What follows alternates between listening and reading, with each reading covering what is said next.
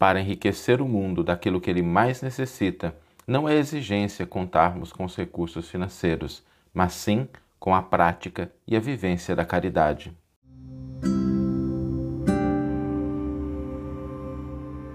Você está ouvindo o podcast O Evangelho por Emmanuel, um podcast dedicado à interpretação e ao estudo da Boa Nova de Jesus através da contribuição do benfeitor Emmanuel.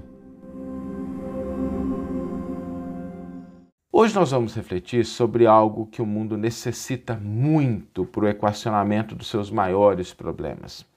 E quando nós falamos desses maiores problemas, não nos referimos exclusivamente aos problemas de natureza financeira, econômica, jurídica, legal. São importantes, são necessários. Nós precisamos também nos ocupar, se nós estamos envolvidos com isso, dessas questões, mas aquilo de que o mundo mais necessita na atualidade é, sem dúvida alguma, a caridade. E a caridade, ela se distingue das outras coisas que exigem um concurso de riquezas materiais. Porque a caridade, para ser exercida, ela não exige os recursos do banco, do dinheiro, os recursos monetários, financeiros. Pelo contrário, a caridade ela nos mostra algo que é muito importante nos mostra que todos somos cheios de recursos para enriquecer e transformar o mundo. Não importa a situação, a condição, o momento em que estejamos, nós temos sim condições de enriquecer o mundo com elementos que fazem parte da caridade. Quando a gente pensa na caridade, é fundamental que tenhamos essa visão das suas várias manifestações, das suas várias dimensões das suas várias expressões. A caridade ela pode ser exercida com alegria quando a gente transforma um determinado ambiente, antes triste, em um ambiente alegre. Ela pode ser exercida através da humildade, que dá o exemplo para aquelas pessoas que estão à nossa volta. Ela pode ser exercida através da palavra, escrita ou falada, de bom ânimo, que levanta alguma pessoa que esteja desmotivada. Ela pode ser exercida através do fortalecimento da fé, ela pode ser exercida através da consolação, da orientação, do entendimento, do perdão, da compaixão.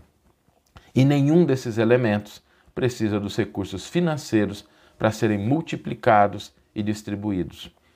Essa compreensão da caridade nos mostra que todos nós somos ricos de possibilidade se soubermos reconhecer. E o maior exemplo de todos que a gente tem como padrão é o de Jesus que dizia que o filho do homem não tem uma pedra onde recostar a cabeça, mas ninguém enriqueceu tanto o mundo de bênçãos, de recursos importantes do que o próprio Cristo.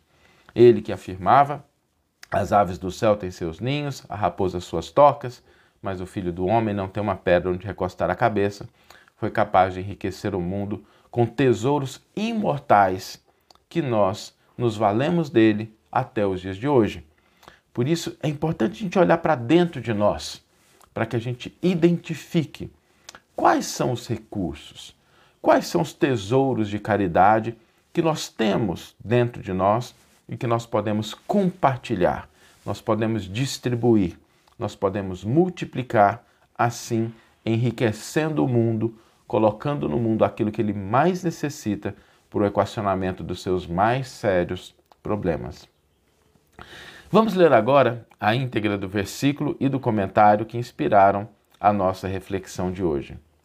O versículo está na carta que Paulo endereça a Efésios, capítulo 2, versículo 10, e nos diz o seguinte: Pois somos criaturas dele, criados em Cristo Jesus para as boas obras que Deus já antes preparara para que nelas andássemos. E Emmanuel intitula o seu comentário caridade e riqueza.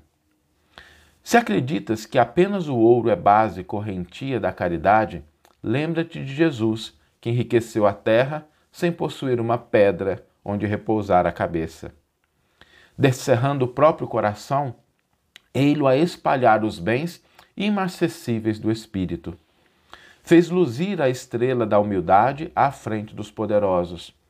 Acentuou a alegria nas bodas singelas de Caná Ensinou aos discípulos a verdade sem afetação.